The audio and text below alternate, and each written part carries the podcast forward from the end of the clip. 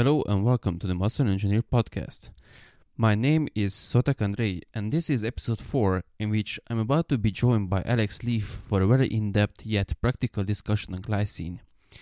Alex has a master's degree in nutrition and uh, currently works for Examine.com, the number one resource for independent and unbiased supplement reviews and nutrition information.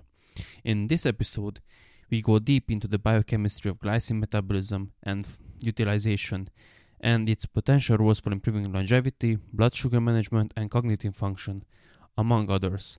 But we also give practical suggestions that you can implement right away. Since recording this episode, I've started taking glycine myself and received many questions about it, so this is a highly anticipated episode about a supplement not many people know about.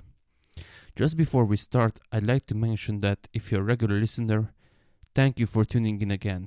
If this is your first time listening to the podcast, welcome. I hope you like what you hear and you will check out the previous episodes too. And without wasting any more time, here's episode 4 of the Muscle Engineer podcast with Alex Leaf.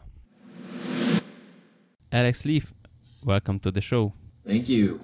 So today's topic is going to be glycine. And to kick things off, could you please tell us uh, a bit about your background and uh, what is it that you currently do and how is it that glycine has become your baby, as you said? I currently I'm a researcher for Examine.com. I've been with them since 2014, and before that, I was with Superhuman Radio for about three years, just reading and writing about nutrition research.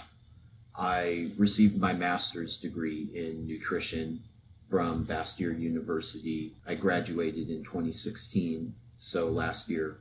And right now I'm just working for Examine and I'm also part of the faculty for the Master's Human Nutrition and Functional Medicine program at the University of Western States in Portland, Oregon, uh, where I help out Tim Sharp and Chad Macias and Geoff Futch. If you know any of them, I work alongside them for their sports nutrition course. So that's currently what I'm doing right now. I honestly I have no idea how my interest in glycine began. I don't even remember when I personally started supplementing with it or with collagen. I think it might have been owed to when controversies over protein and its effects on lifespan began to become more popular. And there was one study conducted in 2011 that showed that feeding glycine to rats mimicked the life extension effects of restricting methionine intake.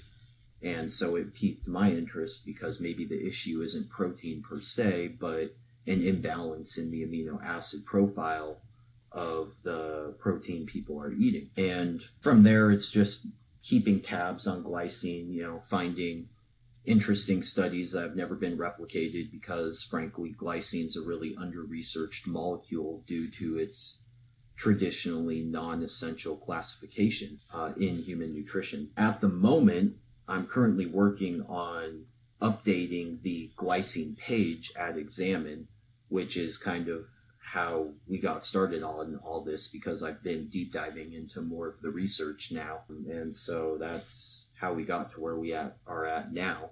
Awesome. So, just to clarify things for everyone listening, could you please tell us what is glycine exactly and uh, what is it that it does in our body? Yeah. So, glycine is the simplest amino acid that is essential for protein synthesis in the human body. So there's 20 amino acids.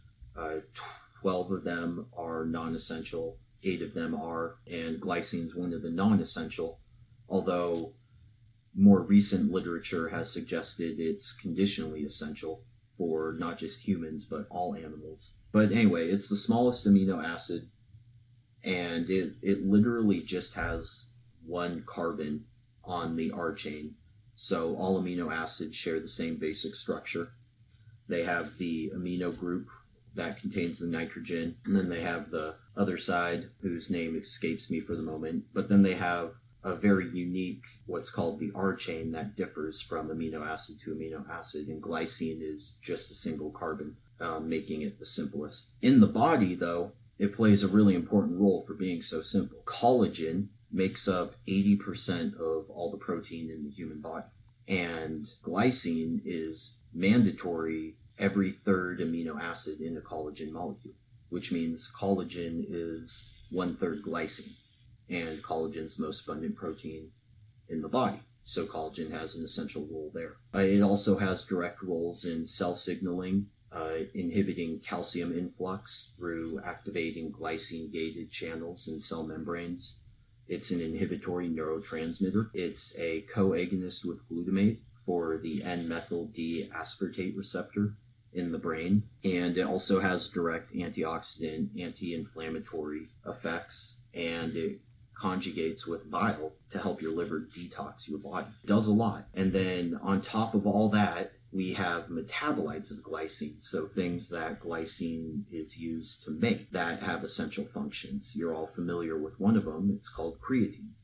Creatine is made of glycine. Same with glutathione. Glycine is part of glutathione, and you can't make glutathione without glycine. And that's one of our body's most powerful antioxidants. Glycine is also necessary to make nucleic acids and bilirubin, as well as heme. So it's kind of an important little molecule. Does a lot in the body. Yeah, that's that's fascinating. So considering that it, technically it's a non-essential amino acid, that means that the body can produce it. So why should we supplement with L-glycine or other uh, supplements at all if that's the case? So to understand why supplementing with glycine is prudent, we need to take a step back and figure out why glycine is truly a conditionally essential amino acid. The definition of a non essential amino acid is simply that our bodies are able to produce it from other substrate. And that is completely true with glycine. We synthesize glycine primarily from the other non-essential amino acid serine via an enzyme called glycine hydroxymethyltransferase. This pathway is able to produce about two and a half grams of glycine per day, and I'll explain why that is in a sec. Uh, we can also make about another half gram of glycine per day from choline, the breakdown of threonine through carnitine synthesis. It's a byproduct and also through the transamination of glyoxylate. So we have a couple pathways to make glycine, but by far the largest is production from serine with GHMT, glycine hydroxymethyltransferase. Now, we have limits on this pathway. And there was a paper that came out a couple years ago that looked at the theoretical constraints of glycine production in the human body. And using research based on humans whenever possible, which ended up being the vast majority of it, the authors were able to determine what the limits for glycine production in the body were. And that limit is about three grams per day due to constraint placed on its production from serine. And this constraint relates to carbon metabolism and methyl donors. So the stoichiometry of the reaction catalyzed by GHMT requires both glycine and tetrahydrofolate to be produced in equal amounts regardless of the body's demand for either. So what you have is tetrahydrofolate combines with serine to produce glycine and tetrahydrofolate that has a methyl group attached. And therefore you cannot make more glycine than you have unmethyl tetrahydrofolate available. And the only way you can get the tetrahydrofolate is through utilizing those methyl groups within the body. So we only have so much methyl donation that needs to occur, and therefore we can only produce so much glycine. Otherwise, uh, you know, theoretically, we could make unlimited glycine if we could just somehow use methyl groups on a supply basis rather than a demand basis. But that's not how the body works. And this raises an interesting question from an evolutionary perspective because it's like, well, why would we evolve with this limit on glycine synthesis? And part of it has to do with the fact that our common ancestors uh, had smaller bodies than us, and so this worked for them. But over time, as we evolved, this metabolic pathway never changed, and now we're kind of stuck with the short end of the stick. So we make three grams of glycine per day. However, conservative estimates suggest that we require 12 grams of glycine per day to synthesize just collagen within the body. Uh, we need another one gram for non collagenous proteins like muscle tissue, and we need about another gram for various uh, metabolites such as the porphyrins, the purines, creatine, glutathione, bile, etc. But by and far, the largest requirement for glycine is collagen synthesis in the body, which requires 12 grams per day. Now, this estimate, it needs to be emphasized, is based on a sedentary middle aged adult that weighs 70 kilograms. It's also using the most conservative data available. And this has some huge implications, probably for most of the listeners, because it means that your glycine requirements are going to be higher if you weigh more than 70 kilograms, which is, I think, 154 pounds, because you're going to have more collagen in your body. Uh, it also means that if you're regularly active and you have increased levels of collagen turnover because of that physical activity, you're going to require more glycine. We don't know how much more physical activity affects this. And if we use the range of reasonable estimates that the authors present in their paper, rather than just the most conservative, then this requirement can be threefold greater uh, 36 grams of glycine per day. What has been found to occur, but the authors chose not to use it because they wanted to provide a conservative estimate. So I 12 grams of glycine per day for collagen synthesis, plus another two grams for other stuff, minus three grams that we make within our body, leaves about let we'll just say 10 grams per day that you need to get in the diet to satisfy your demands that 10 grams could be as high as 30 grams per day and even more if you're regularly active. So there's still a lot of gray area with nuances about how lifestyle affects all this. Point being, we need a crap ton more glycine than our body's able to produce. Wow, that was an excellent breakdown. Thank you for that. So you've mentioned um, at the beginning that uh, we eat more protein or we eat more of the wrong kind of protein. So could you please explain a bit, because you also mentioned uh, methionine, could you explain the relationship between methionine and uh, glycine and uh, methylation and uh, where um, glycine falls into that uh, whole cascade alongside with B vitamins and other nutrients? Of course. So for the the dietary imbalance aspect, if you look at the amino acid composition of the most commonly consumed sources of protein in the modern human diet. Uh, it's relatively consistent with meat and seafood is going to contain about one to two grams of glycine per 100 grams of cooked food. Eggs contain about a half gram of glycine per two large eggs, and milk contains just ridiculously small amounts. But when you compare that to methionine, methionine in these products is going to exist at two to four times the amount of glycine. The only product that is the exception to this rule is collagenous proteins, so like gelatin and hydrolyzed collagen, which contains one third of its protein as glycine, and the remainder being primarily proline, hydroxyproline, and hydroxylysine with nil amounts of virtually every other amino acid. And so you can hypothesize that we used to eat a more balanced diet in the past when we had to kill animals and do all that stuff uh, because we would naturally be eating the collagen that was on the animal. But now people avoid those collagenous meats and they just eat primarily muscle meat. And this has led to an imbalance that exacerbates the glycine deficiency we already experience. So this matters in terms of methionine, methylation, homocysteine, glutathione, all of that stuff because there's a pathway called the glycine cleavage system.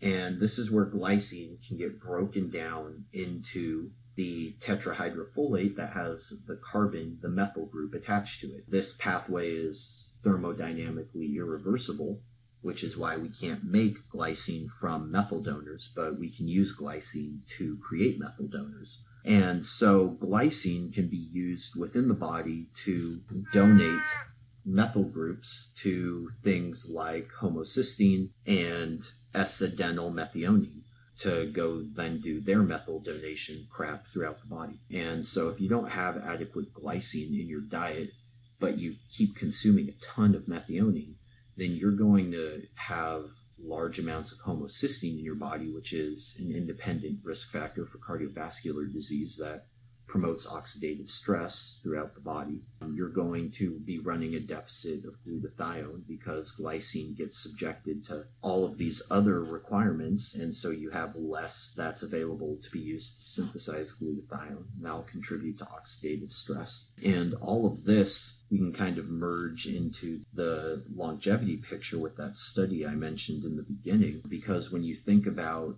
some of the hypotheses of aging, that have evidence to support them, oxidative stress and the cumulative breakdown of collagen are among them. Now, I can I'm want to be clear that at this point I'm just speculating because we we literally don't have any data on any of this. But if you think about aging and all of the stuff that happens when people age, when you think about what occurs when we don't have enough glycine. Well, one of the things when you don't have enough glycine is that you don't have proper collagen turnover. Uh, you can't make new collagen.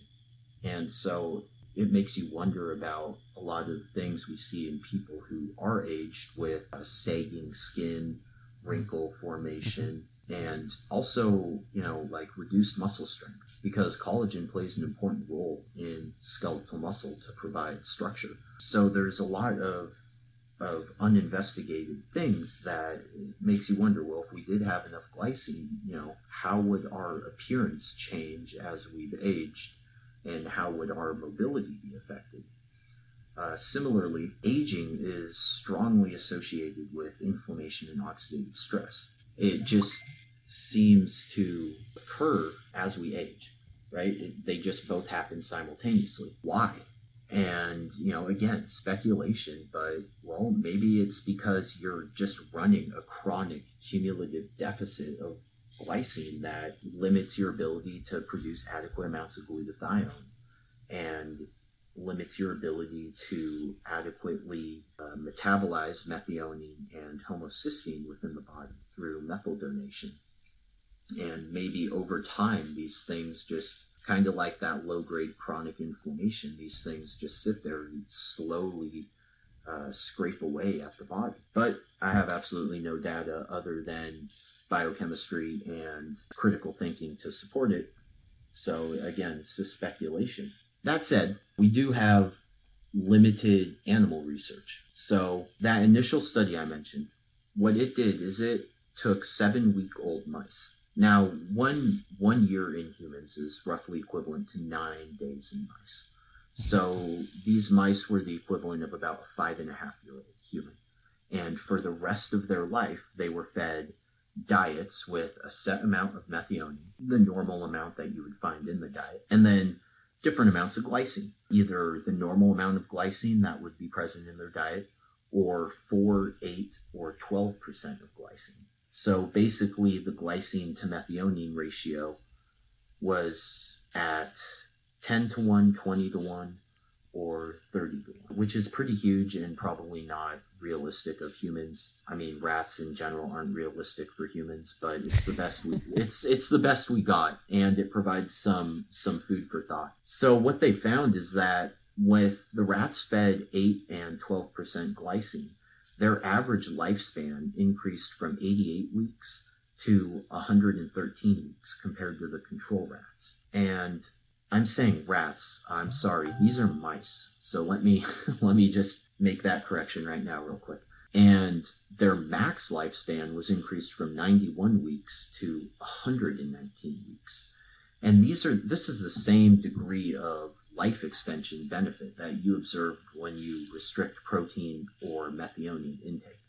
But it occurred by not restricting anything. They just added glycine to the diet in substantial amounts. And this life extension was associated with dose response reductions of fasting glucose, insulin, insulin like growth factor 1, and triglycerides. The 12% glycine mice compared to the control mice had about 12% lower fasting glucose and insulin levels 23% lower IGF 1, and their triglycerides were cut in half. And the authors proposed that, based on the available biochemistry, that these effects were owed to more efficient methionine clearance within the body. And this was somewhat supported by earlier research that showed that when you feed rats a diet that's high in methionine, which shortens their lifespan, it depletes glycine levels within the liver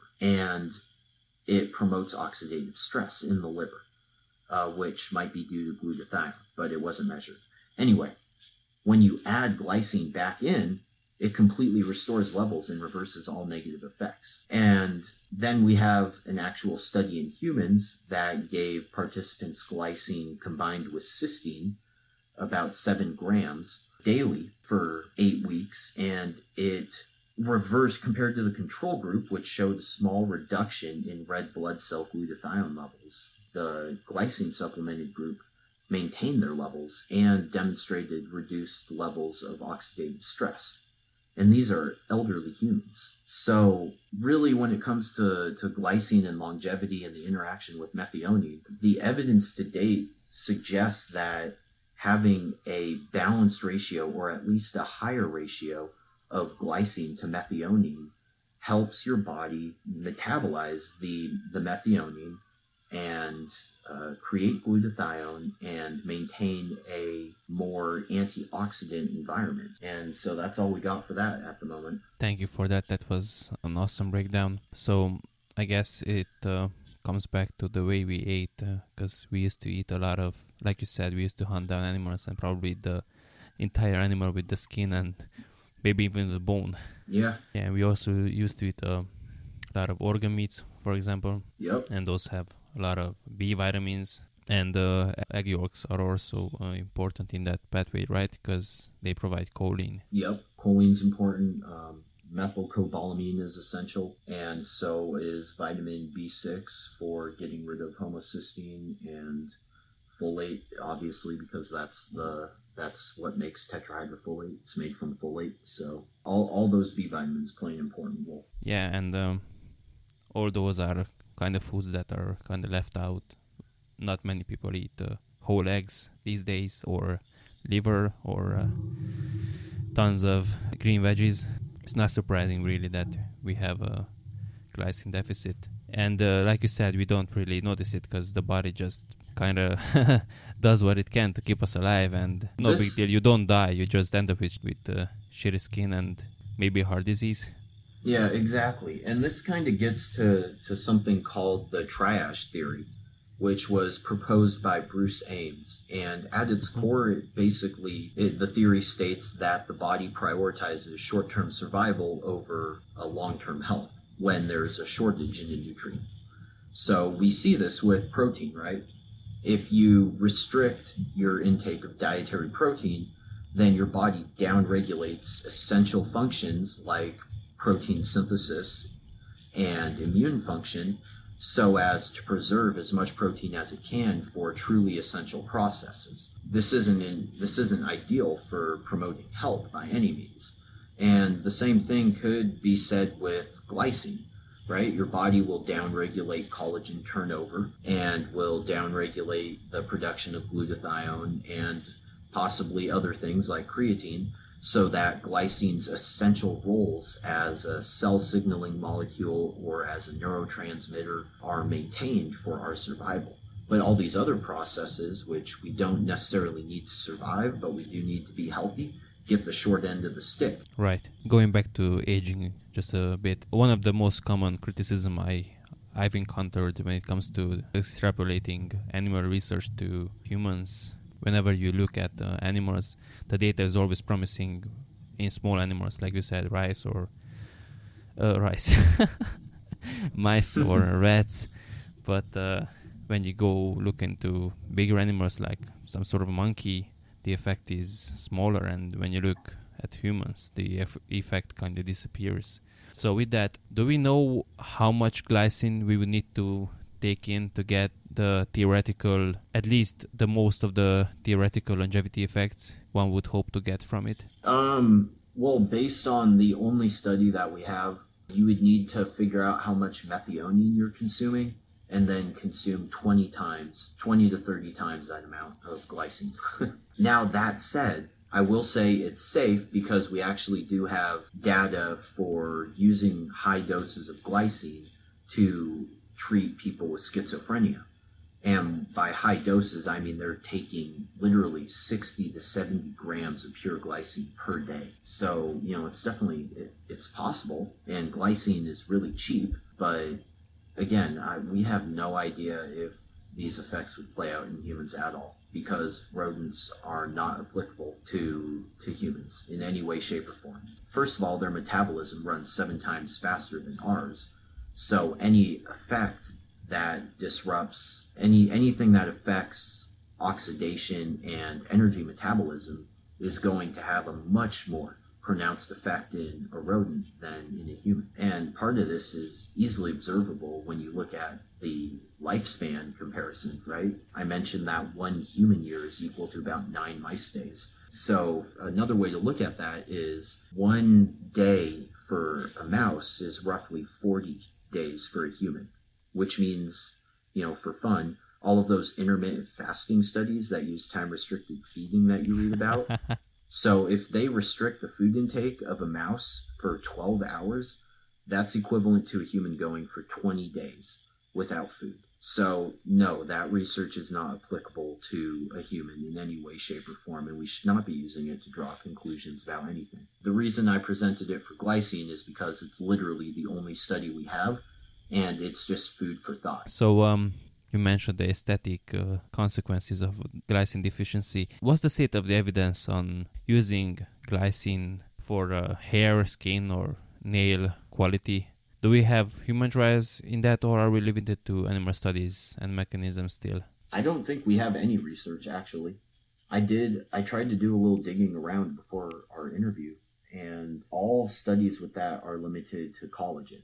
And I will say that collagen in, in various forms shows promising research. Most of it's funded by supplement companies, but nonetheless, collagen itself shows benefits for treating hair, skin, and nails. And in a future podcast, when we talk about collagen specifically, we can kind of go into the details for why that might be. But with regards to glycine per se, I'm not aware of any research for aesthetic reasons. Going back to glycine, what benefit does it have for cognition and brain function, if any? The reason I ask because I've seen it uh, used by people as a nootropic. For cognitive function, we we have some very preliminary research that was conducted in the late 1900s and the early 2000s for its I don't want to say treatment, but as an adjunct therapy to people with schizophrenia that can help improve their cognitive performance using massively high doses averaging you know 55 grams per day. Outside of that i'm we don't have a lot of data showing that it benefits cognition especially not in healthy people. I'm not aware of any actually so i wouldn't be comfortable recommending it as a nootropic for those effects. That being said it can benefit sleep and this isn't you know, cognition per se, but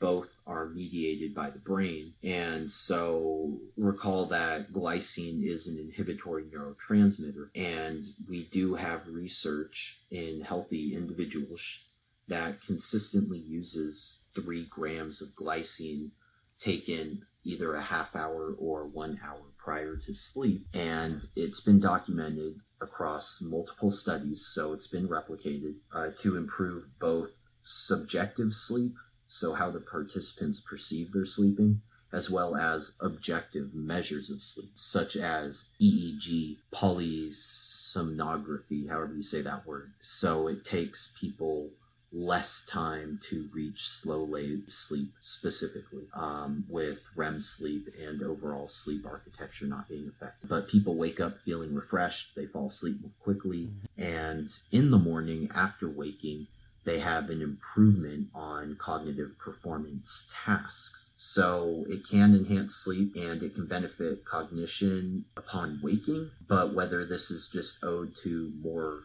restfulness from a better night's sleep or some effect of the glycine per se, we don't know. Yeah, I was going to say that uh, a good sleep or the opposite, uh, bad sleep can definitely affect cognition. So whether it, it's glycine directly or uh, sleep mediated from a practical point of view, it doesn't really matter because what we're after is a good night's sleep. So that's certainly intriguing. One of the other nutrients that it's commonly consumed before sleep is magnesium, and I've seen I have a couple of friends who uh, consume um, magnesium glycinate as their preferred uh, magnesium source. Do you know anything about this? Does the co consumption of uh, magnesium help enhance the sleep improvements? Um, so there's no data regarding an interaction between magnesium and glycine. Now, magnesium does have at least two studies in humans with magnesium that suggest it can improve sleep quality in people with poor sleep quality at baseline, but there's no data I'm aware of uh, in people with normal sleep function. Now, could they potentially interact? That is a possibility uh, because the way glycine works to promote sleep, what they found through animal research to kind of investigate the mechanisms behind it, is that the NMDA receptors in the suprachiasmatic nucleus, which is like the master clock area of the brain, when it binds to those receptors, there's a systemic effect of vasodilation. And glycine promotes sleep by promoting total body vasodilation, which works to lower our core body temperature.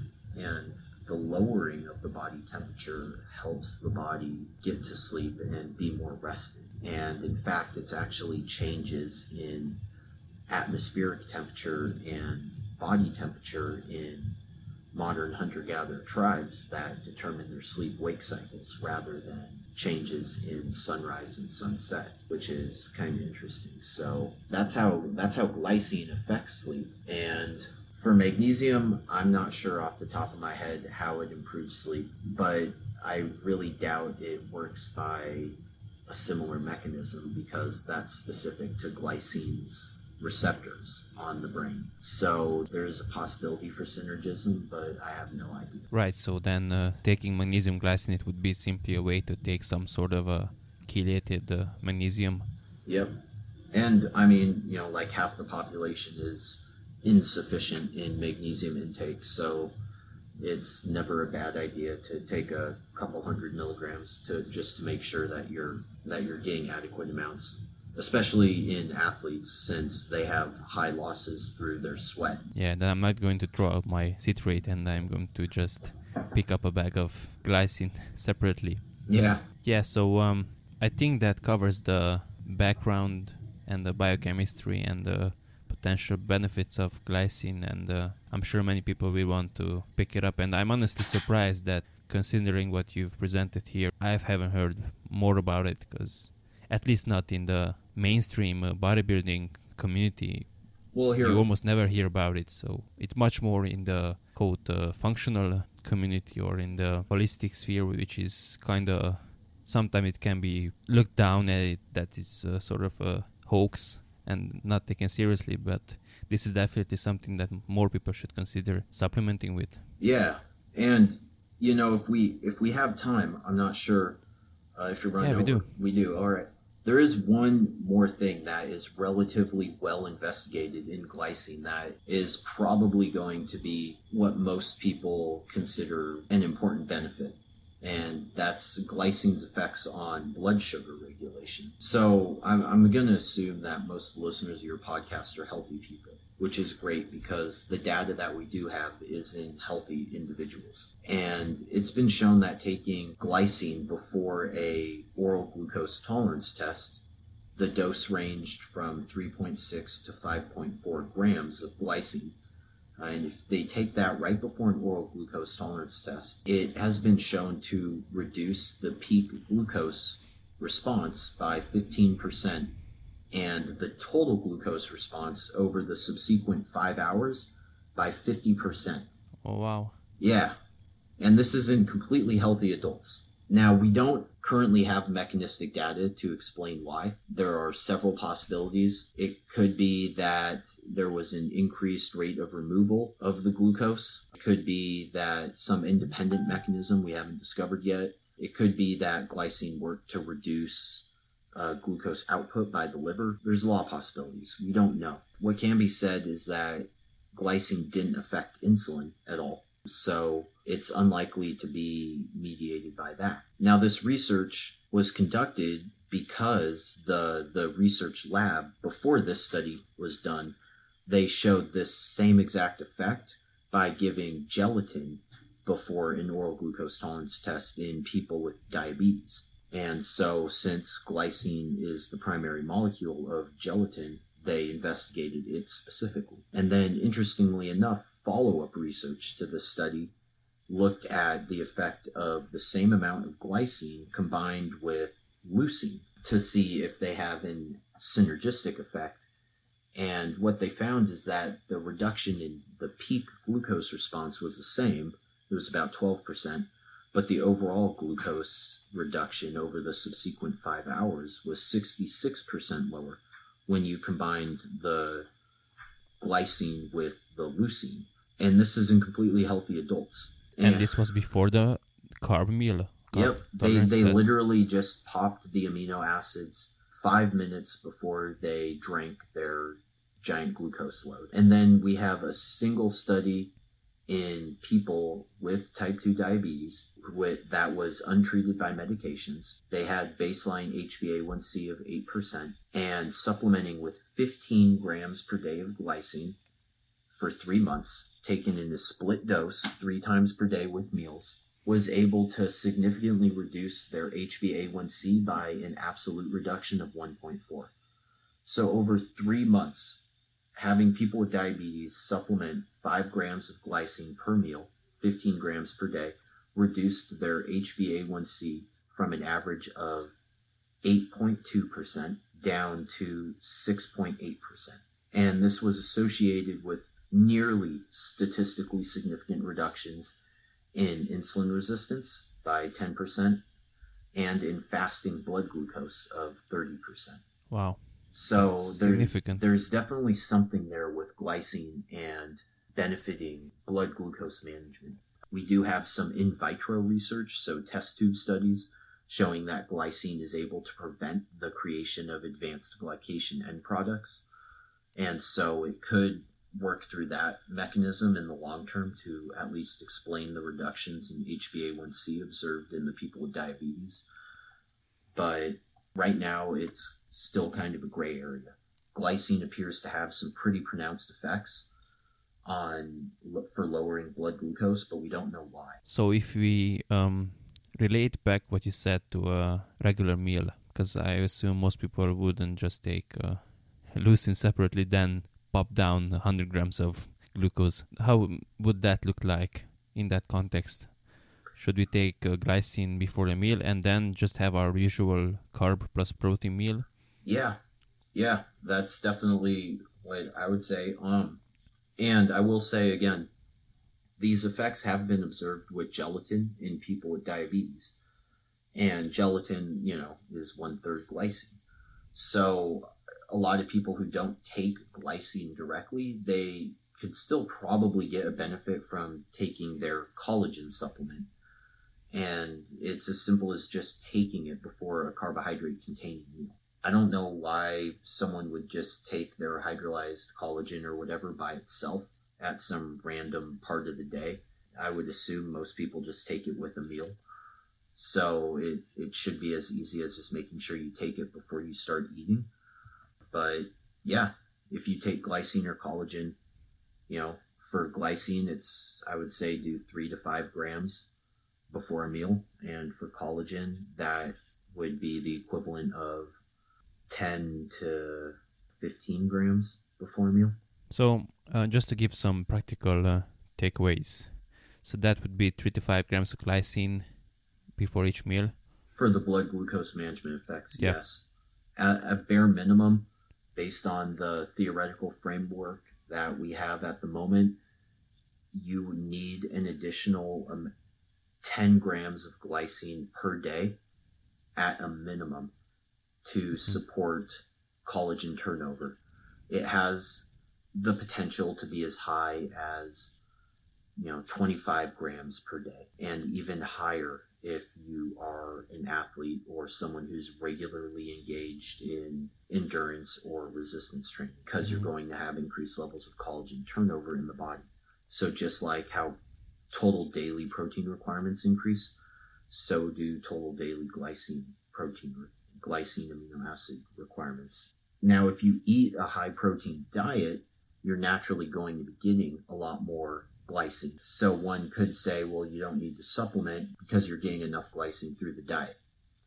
True, but you're also consuming a lot more methionine, which mm-hmm. completely offsets glycine because it requires that glycine, more glycine be broken down to deal with it. So unless your diet consists naturally of, you know, bone broth and chowing down on uh, the bones of the animals that you buy from the store, then you're probably still going to need to supplement glycine or collagen in the diet. I would say, you know, again, 10 grams of glycine per day as a minimum. If you just take five grams before each meal that you eat, then that would probably be even better, and that would guarantee you also get the benefits on blood glucose regulation. Uh, and there's no upper limit for harm that you need to worry about realistically speaking, because we have people who, for years, use upwards of 80 grams per day to manage schizophrenia. Now, is it possible there's some outlier individual who, because of their personal genetic code, they respond to glycine supplementation differently than the majority of the population? Of course. So, if you supplement with glycine and you feel like crap, then you know that's probably an indication you have something special going on. But generally speaking, uh, there shouldn't be a cause for concern.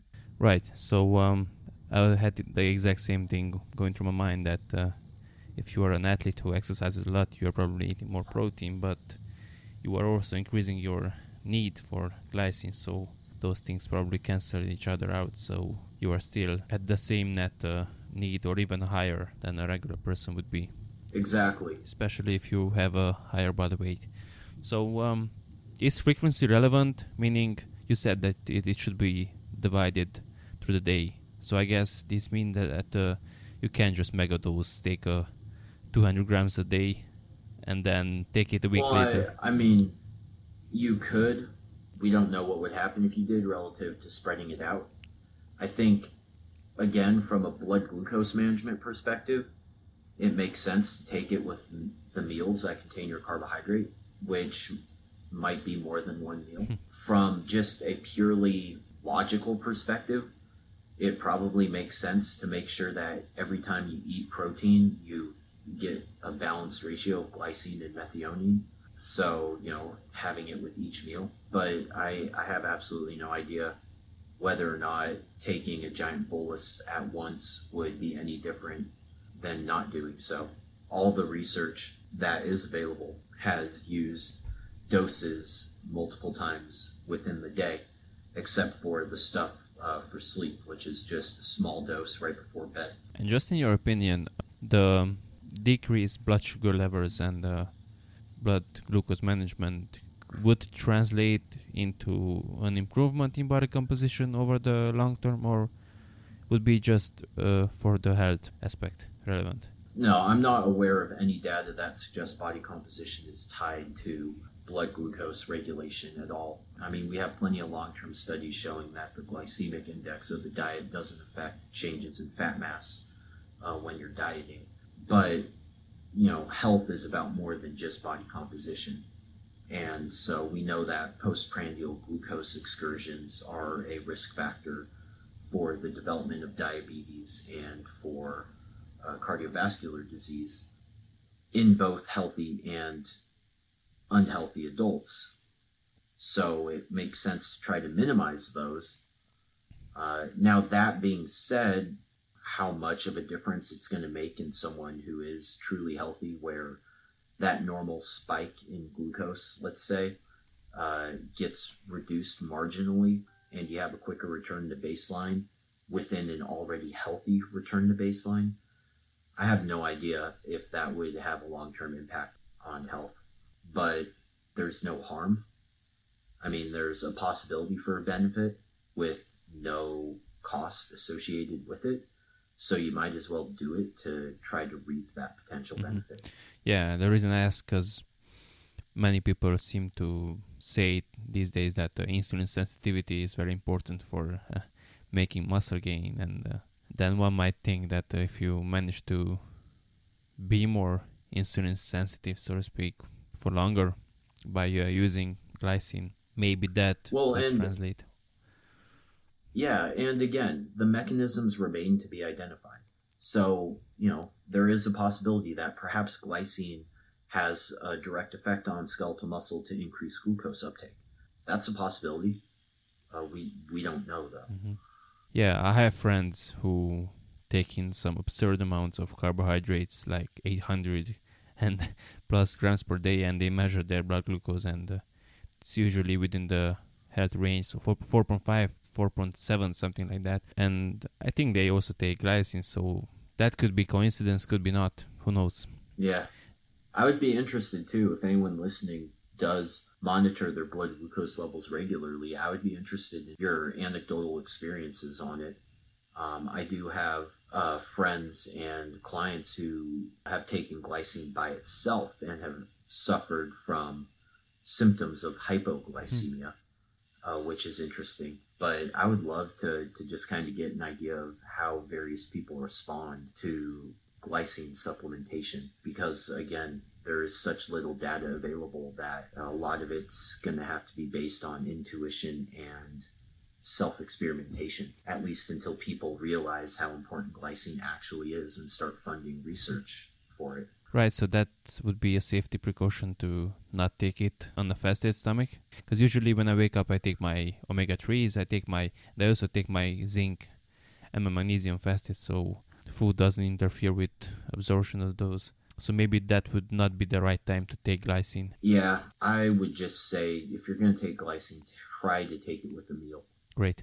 So just as a final question on this, for the people who don't want to take supplemental glycine, what are the ways to increase the glycine content of the foods they would normally eat? Uh, well, there's really only one way because again, it comes back to not just the glycine content, but the balance between glycine and methionine. And every food has more methionine than glycine except for collagen. And so the only way someone who doesn't want to supplement with glycine or collagen is for them to actually eat collagen, which means that they're going to have to gnaw on the kneecaps of their chicken leg.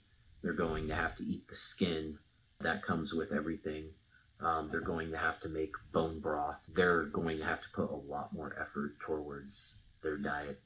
And inevitably, simply because collagen uh, is a connective tissue, part of that is going to be connecting things like skin and the such to the muscle tissue, which means that they're going to have to have a higher intake of calories to obtain that glycine mm-hmm. because they're going to have to eat fattier cuts of their meats. And so that may or may not work for somebody depending on what their diet and their goals are. Yeah, I was thinking about uh, maybe preparing the meat in the pressure cooker or a slow cooker or something like that, but that would not affect it significantly.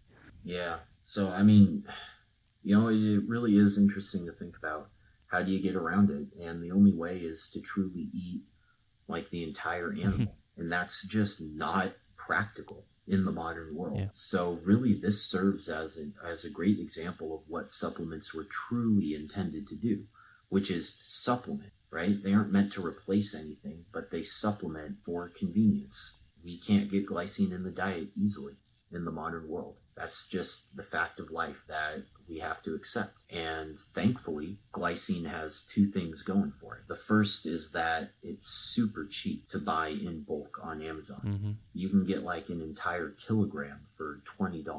Yeah, I've seen it. Uh, it's kind of cost the same as creatine, but Yeah, you only need five grams of creatine, and it would seem that you need a lot more from glycine, so it could get a bit more expensive. But here's the other benefit is that glycine is as sweet as glucose. Oh. That's where it got its name from.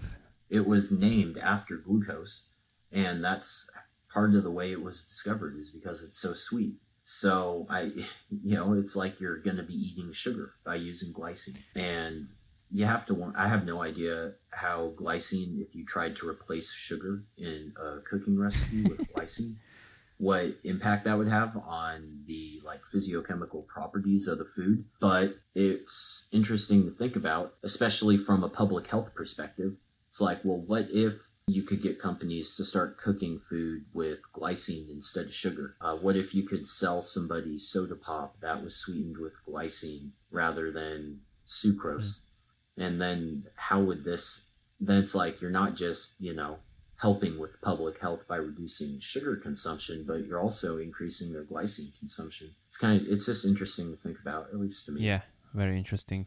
That was actually one of the questions I was going to ask. How should one take it? But how does it taste? And um, what is it that you should, you should combine with? But based on that, Yeah, it's should just- basically sugar. yeah. If, yeah, I mean, you know, you could if, for all those people who are addicted to sugar, there you go. you know, there's your cure. Yeah. You can start eating tubs of sugar again as long as it's glycine. I I wonder how long before the glycine is addictive headlines are going to pop up. yeah, right.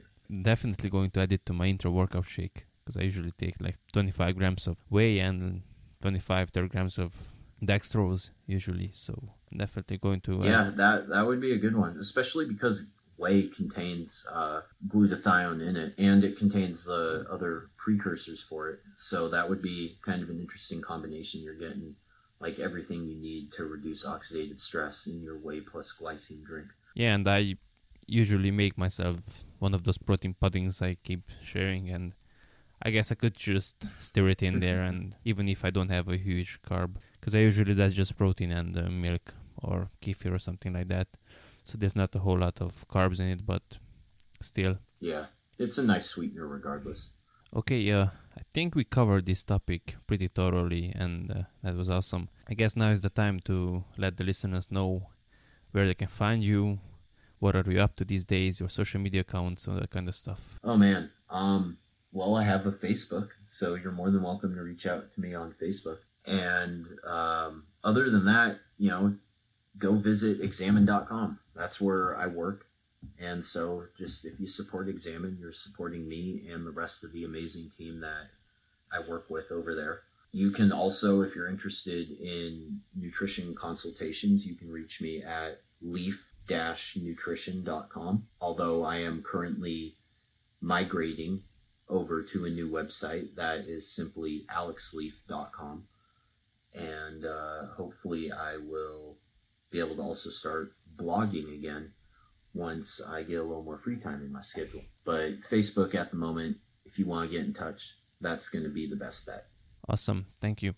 So, with that, we have arrived to the final question that um, I ask every guest who comes on, and that is simply what is your definition of success? That's a really good question. I don't know. For me personally, I would define success as efficiently achieving my goals and helping others. One of the reasons that I got into nutrition to begin with that kind of fell through was to become a registered dietitian.